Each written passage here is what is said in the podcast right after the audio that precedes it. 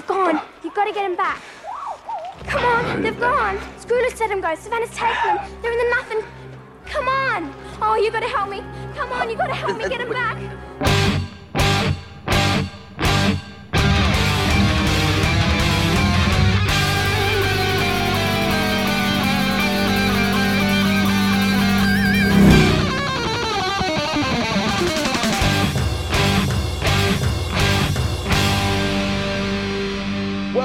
To the Mad Max Minute, where there's just no rest for the wicked in Mad Max Beyond Thunderdome, one minute at a time. I'm Rick, And I'm Julia. and today we're talking about minute 68, which begins with Screwloose hatching a subversive plan, and it ends with Max approaching the edge of the nothing. When we left off yesterday, we were talking about Max having tied up the folks that were trying to leave, and I want to jump back into that minute real quick because as we scan past all the people tied up, we see Max sitting by a fire with Sally Ann, and Max is eating something. And I don't know if it's a part of the pig that the hunters killed earlier, if it's something smaller like a rabbit, but he's eating something hot and meaty, and I'm pretty sure this is the first time we've ever seen Max eat a hot meal. Oh, like ever in our whole knowing Max. So I'm thinking back to the first movie. He had that bagel, possibly waffle. Yeah, and he pulled that out of the toaster. It was hot. Okay. And then later on in that movie, he had an apple. And I Mhm. think that's the last time he ate in that movie that I can remember. And then in Road Warrior, it was just dog food Mm-hmm.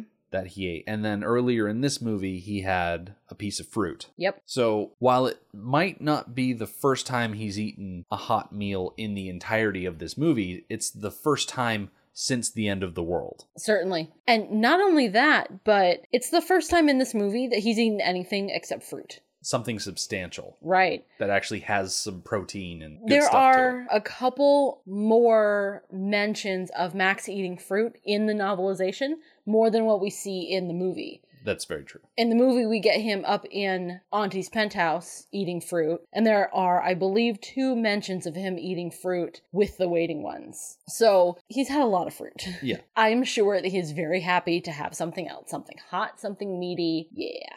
I'm not saying that we need to have a Brad Pitt and Ocean's 11 situation where we're seeing Max eat in every scene he's in, but it is nice that we do get to see some instances in each movie of Max actually sustaining himself with stuff to eat. I think it's an important detail of a post apocalyptic movie to show us how they eat and what they eat and Mhm. maybe give us a little bit about how they acquire food or showing us like they do in this movie that the upper echelons of society get fresh food while everybody else who knows what they eat Right. they have radioactive water Radioactive water and rats. yep In this scene specifically, we get a cinema sin call out. It's been a long time since I mentioned them, but they call out Max for thinking that no one is going to set the levers free because the waiting ones have known this group of people all of their lives as opposed to Max, who they've only known for a day or so. But I feel like that sin ignores the fact that so many of the regular tribe of the waiting ones were on Slake's side. I actually agree with that, Sin. Even if the majority were on Slake's side, just because they're on Slake's side doesn't mean they're on Max's side. Mm-hmm. Yes, they have a loyalty to Slake, they have a loyalty to Savannah.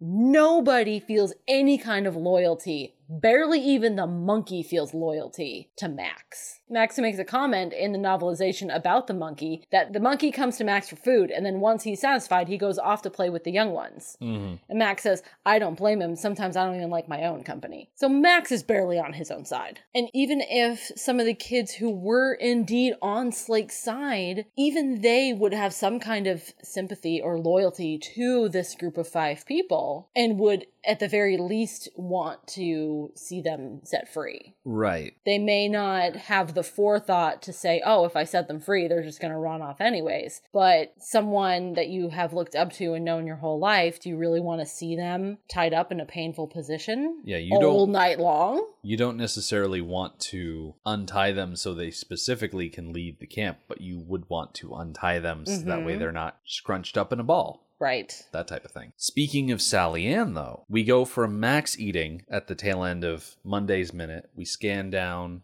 to Sally Ann, who's sitting next to Max, and then we track up along a rock. And at the top of that rock, which is the top of today's minute, we can see Screwloose leering over and looking into this area where the others have been tied up. And this is the first time we've seen him since the 747 scene. He wasn't hanging around during the argument. Right, we haven't seen him since he was perched up on the tail fin. Mm-hmm. Screw Loose, we've talked a lot about him. We have lots of ideas about his personality, maybe his history, how he likes to do his thing, and how he likes to run his world. But in reality, we know nothing about him. Exactly. We can only guess at his motivation for being here. He does not look very comfortable. He looks like he is working to go outside his comfort zone to do this. But why he does it, to me, is a complete mystery. Yeah, he wasn't involved in the argument. We didn't see what side he fell down on. It very well could be that he was convinced personally during the argument to side with Savannah and just didn't come forward because there was a lot of human interaction going on, people butting heads and whatnot. It's quite possible that he never had any intention of coming forward, Mhm. that he would have just followed at a distance. Yeah, Screwloose strikes me as the kind of person who doesn't like other people normally. So when they're fighting and shouting at each other and threatening each other, he especially doesn't like them, so to Mm. speak. Yeah, yeah, definitely. Right about here, after we see Max eat, but before it's the next morning and Anna Goanna wakes him up, there's another scene in the novelization. Somewhere in that white. Yes, Max has fallen asleep by the fire. He notes a little bit how unusual it is that he doesn't need to sleep with one eye open. That for the first time in quite some time, he feels really relaxed. And at some point, he wakes up. And in his waking up, he says Jesse's name out loud. Really? Yes. And he notes that it's the first time he has said her name out loud in 20 years. So Max gives us a time frame. It's been 20 years Yeah. since she and Sprague died. He also, there's quite a bit of exposition in there. It kind of sounds like maybe George Miller was going for covering his butt on Mad Max, the original 79. That if you didn't watch it, here's basically what happened Yeah. that biker gangs were terrorizing the roads, that Max had a job to do to protect the people that he cared about and the same the same group murdered both his wife and child and his best friend hmm and how he couldn't stop them and how guilty he feels over that and how he is worried that he has now become just like them. Exactly what you were talking about on Monday. And it perfectly encapsulates what he feels. He also compares his tragic life and its events to the waiting ones. hmm Max, with his wife and child, had so much potential for their future. And it was something that they just had to go out and get. They just had to take it. And he feels, from his point of view, he failed. He couldn't just take it. He lost it. And it was taken away from him. So he equates that with the waiting ones who have this potential future of Tomorrow Morrowland that they think is just going to be wonderful and it is taken away from them. So he definitely has sympathy and empathy for them. He knows what it feels like to have this dream of potential taken away. So he definitely sees what they're going through and understands. And it finishes up with kind of oddly, he just goes back to sleep. Yeah. One thing I wanted to say too, he cries. Oh. Yeah, he is thinking about Jesse and Sprague, and he he talks about Sprague. He calls him the miracle that he and Jesse created together, and he like wipes his eyes and finds that they're wet. Wow. Yeah, it was really quite a deep moment for Max. Definitely see why they did not put that in the movie. It really wouldn't translate very well. I don't think we necessarily needed the exposition of that he had a family and what happened to them. Just go back and watch the first movie. But yeah, it ends in him laying back down, going back to sleep, and then in the morning is woken up by Anna Goanna. That definitely sounds like something that fits better in a novelization, though. Yes. Because you're able to get inside of a character's head like that. If they had done that scene in the movie, they probably would have had to do some sort of dreamwave transition to footage of the first movie or something like that. Maybe done a Mhm. Weird voiceover or him talking out loud to himself, and it just wouldn't be the same. No, I don't think that would have gone over very well. And there's quite a bit of it. It's like two pages in the novelization. So extensive. It is extensive. Yeah. I think that's one advantage of a novelization is you just have that perspective that you can't do visually. Exactly. Back in the movie, though, as I mentioned before, we have a single wipe that brings us to Screw Loose spying the people tied up to Max being woken up in the morning. And it's Anna Goanna who walks over to Max and starts shaking him awake. This whole scene between Max and Anna Goanna I love it so much. The way he reacts to her is priceless. He is already exasperated with this group that are just fighting him every step of the way. And then to be woken up in this way. And as soon as Max shows any sign of life, Anna is just yapping, just talking, talking, talking, talking, talking. And he's still mostly asleep. He can't make heads or tails of what she is talking about. He throws up his hands, he throws his blanket in her face. Well, she starts shaking him and he's startled awake. He grabs her hand, he lurches awake. It's what I would assume is probably how most people wake up in the wasteland. Because you're either being woken up by a disturbance or you're waking up on your own knowing that you're probably surrounded in an ambush. yeah. I feel like being out in the wasteland is probably a constant state of panic, which is what drives people crazy. But I appreciate the night before, at least in the book, that he's like, oh, I can finally relax. And then he wakes up in the morning not relaxed because someone is shaking him. Yeah. Which usually means a shakedown. So Anna starts in by saying, They've gone. You've got to get them back. Come on, they've gone. Playing the pronoun game. I suppose so. I think it's pretty obvious who they are. Right. They are the ones who tried to go yesterday, The and they are the ones that you stopped going yesterday. And so she reveals that it was Screw Loose who let them go. And then she says, Savannah's taken them. And I have to wonder if the phrase Savannah's taken them goes back to Anna's rivalry with Savannah, where Anna would look at the situation and be like, oh, Savannah has taken these people. It's not that these people left with Savannah. No, they were taken. I think perhaps she doesn't mean it so menacingly. I think she means it in a more roundabout way that Savannah has led them away. Savannah has convinced them to leave. Mm-hmm. Doesn't leave Savannah innocent in coercion, but she didn't force them to leave. So, kind of a middle ground that Anna Goanna chooses to see more on a forceful side than not because she doesn't have the greatest relationship. And Gecko is among the group. Exactly. The movie has not made any kind of a deal about Anna Goanna and Gecko. But once again, it is made a big deal in the novelization. Anna Goanna is waking up Max because Gecko is gone. In the storybook, they specifically mention that Anna is upset that Gecko would leave without her. Oh, yeah, that's not really outlined. That's not said explicitly in the novelization.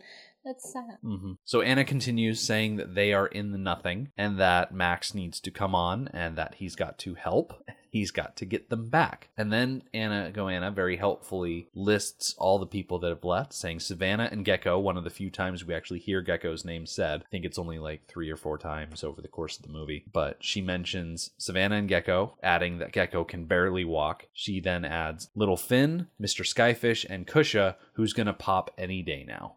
that does make me wonder about their gynecological skills. hmm How do they know she's going to pop any day? Is it just based on size? I mean, to us, she didn't look that big. They haven't had a ton of experience in this. Well, this is Cusha's second. Yes, and Savannah's had one. So they probably have a good idea of how big Cusha was when she had her first. That's true. So it really is just by comparison. Yeah. Personal observation hmm at work. But as you said before, Anna is rousing Max. Max is very sluggish and grumpy. He throws his blanket off of himself and it goes right into Anna's face. Very haphazard with his movements. And she's there the whole time, poking him, prodding him, trying to make him go faster. Anna definitely feels an urgency about this situation that Max does not, Hmm. which contradicts a little bit how he was acting the night before. He forcefully stopped them from leaving. And now Mhm. that they have left, he's not showing a sense of urgency to deal with that situation. It's a little bit contradictory, but at the same time, I kind of get it. Like, okay, I did all I could Yeah. all right down to assaulting the leader and tying them all up. If they still insist on leaving, well, then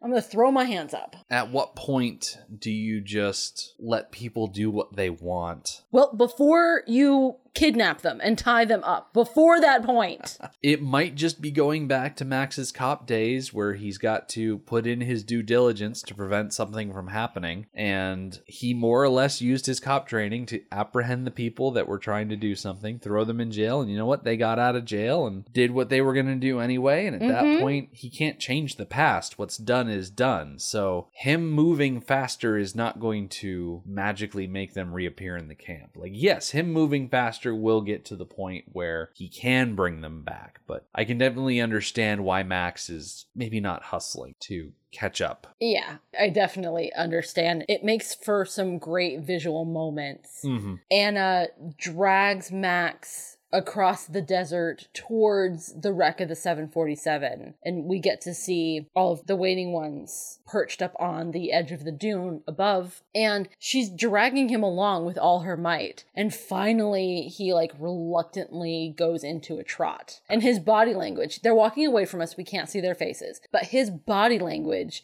is excellent. And Oh, we- absolutely, yeah. and we get a lot of emotion and attitude out of his body language. We get a couple of fades, one to get them to the running past the wreckage thing, and another fade that brings us to Max and Anna walking through a grouping of the waiting ones. As Max is joining the group of waiting ones, their behavior is quite odd. Yeah. Here. They are perched up on top of this dune. It feels like this is as far as they are willing to go, that there is this line in the sand, if you will, that they will not cross. And their more body language stuff, they are very still and they're just staring out into the nothing and they're doing this weird moaning thing. Mm-hmm. It's incredibly uncomfortable. It's almost supernatural. Like something has taken them over. Like almost zombie like. The way that they're doing this, it's very, very unsettling. And it's a very creepy way to end this minute. Yeah. I was thinking about this whole thing. Them standing stock still, staring out into the nothing, doing this moan that's very reminiscent of a wailing wind. And the more I thought about it, the more it made sense. This tribe that deifies wind and flight and things like that, it makes sense that they would hear the sound of the desert blowing in through the dunes, through the crack in the earth, and they would hear it. And so as they stand looking out into the great nothing, they're repeating what they've heard the desert say. I'll use that kind of verbiage Mm-hmm. the desert is speaking to them, and so they in turn are speaking back to the desert. It reminds me of something that was said in the storybook that was not covered in the movie. When they talk about the ones who have taken a leaving during the story wall segment, Savannah mentions the idea of standing on the edge of the nothing and singing songs of luck, singing to the desert on behalf of the people who have left as sort of a prayer or an invocation or something like that. And I would hazard a guess that the moaning that these children are doing is akin to them asking the desert to bring their people back, showing the desert that they can mimic its voice and that the people out in the desert should be led back to them. I also thought of the idea that they're doing this now because this is how they say goodbye to their leavers. Mm-hmm. Well, some of them would have liked to prevent this group from taking their leaving. They took their leaving, and that's just the way it is now. So they are going to do what they do when people take their leaving. They stand on the edge of the dune and they sing their songs and they say goodbye, they say good luck, they invoke the wind and the nothingness to bring their people back to them. They have this ritual of how they say goodbye. And since they can't stop these people from leaving, they're going to do the ritual Yeah. because that's what they do. Because at the end of the day, the waiting ones have a very specific religion. They have a very specific belief system, and then they cling very tightly to it. And that has been thrown into upheaval as of late, but there are still elements that they still can cling to. You mentioned that they deify the wind, and comparing that to the Christian religion, God and Jesus Christ aren't the only things that we deify. There are other elements that have special meanings that are ritualistic and that can be considered divine. So it's the same in this religion that they have created and that they live by, that other elements of their world participate in that religion. And that's the wind, definitely. And I think the nothingness also is a part of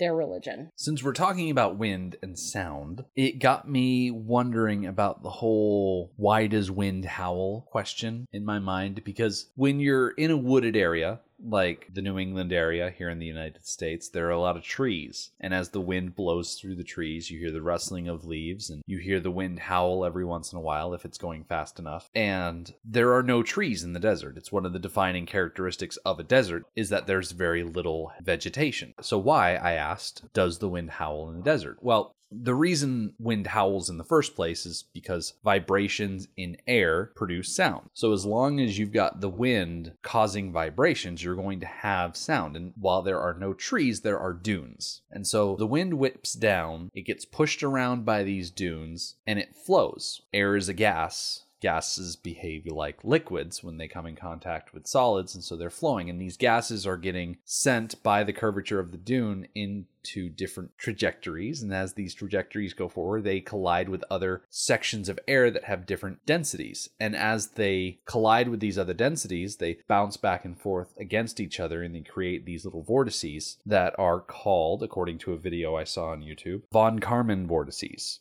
and they're kind of like eddies made in the water. When you draw your hand through the water, they whip and twirl around. And so it's these vortexes at the tops of dunes and at the bottom of valleys that create these moaning wind effect sounds. So when you're out in the desert and you hear the moaning of the wind, it's because it's moving up and over and around things, vibrating the air in a certain frequency. That's really interesting because the waiting ones, they inhabit or frequent different types of landscapes. So they've got the desert up where the crashed plane is and the dune just beyond where they get that type of wind moaning. But then they also inhabit this isolated, this encapsulated rock formation pool area that is going to have its own type of wind and own type of moaning. Mm-hmm. So different places and different sounds mean different things and have different places in how they practice their religion. So out here on the dune saying goodbye, this is the type of send off that they get because that's the type of wind sound that they get out there. It's kind of cool when you think about it. It's definitely not something that's given a lot of thought in the movie, though. No, not at all. And this moaning is where we cut off in this minute, and it's going to continue into next minute. And we're going to get a little bit more interaction with the moaning. Yeah. I don't think we're going to delve into its meaning anymore, but we're going to see how it affects other people. Yeah. People who may not be used to it, Mm-hmm. to hearing it and the significance behind it. But there'll be plenty of time to talk about that on Friday. So, when we come back on Friday, we're going to see Max get an update on the situation from Slake. And of course, the kids are going to look to Max for what they should do next. Though Max will at first be reluctant, he will give in to his better nature and eventually decide to help out. The Mad Max Minute podcast is a fan project by Rick and Julia Ingham. Mad Max franchise was created by George Miller and Byron Kennedy, is presented by Kennedy Miller Mitchell Productions, and distributed by Warner Brothers. Mad Max Minute is produced and edited by Rick Ingham. Our opening music is Verdi's Dies Irae by Daniel Batista of danielbatista.com. And our outro music is We Don't Need Another Hero by Militia Vox of militiavox.com. Our home on the internet is madmaxminute.com. You can follow us on Twitter at madmaxminute, like us on Facebook by searching for Mad Max Minute, and join our Facebook listener group, Mad Max Minute Beyond Microphone. If you'd like to support the podcast, visit madmaxminute.com where you can check out our TeePublic storefront by clicking the store link, join our Patreon by clicking the support link, or make a one time donation by clicking the donate link. Thank you for joining us for minute 68 of Beyond Thunderdome. We'll see you next time.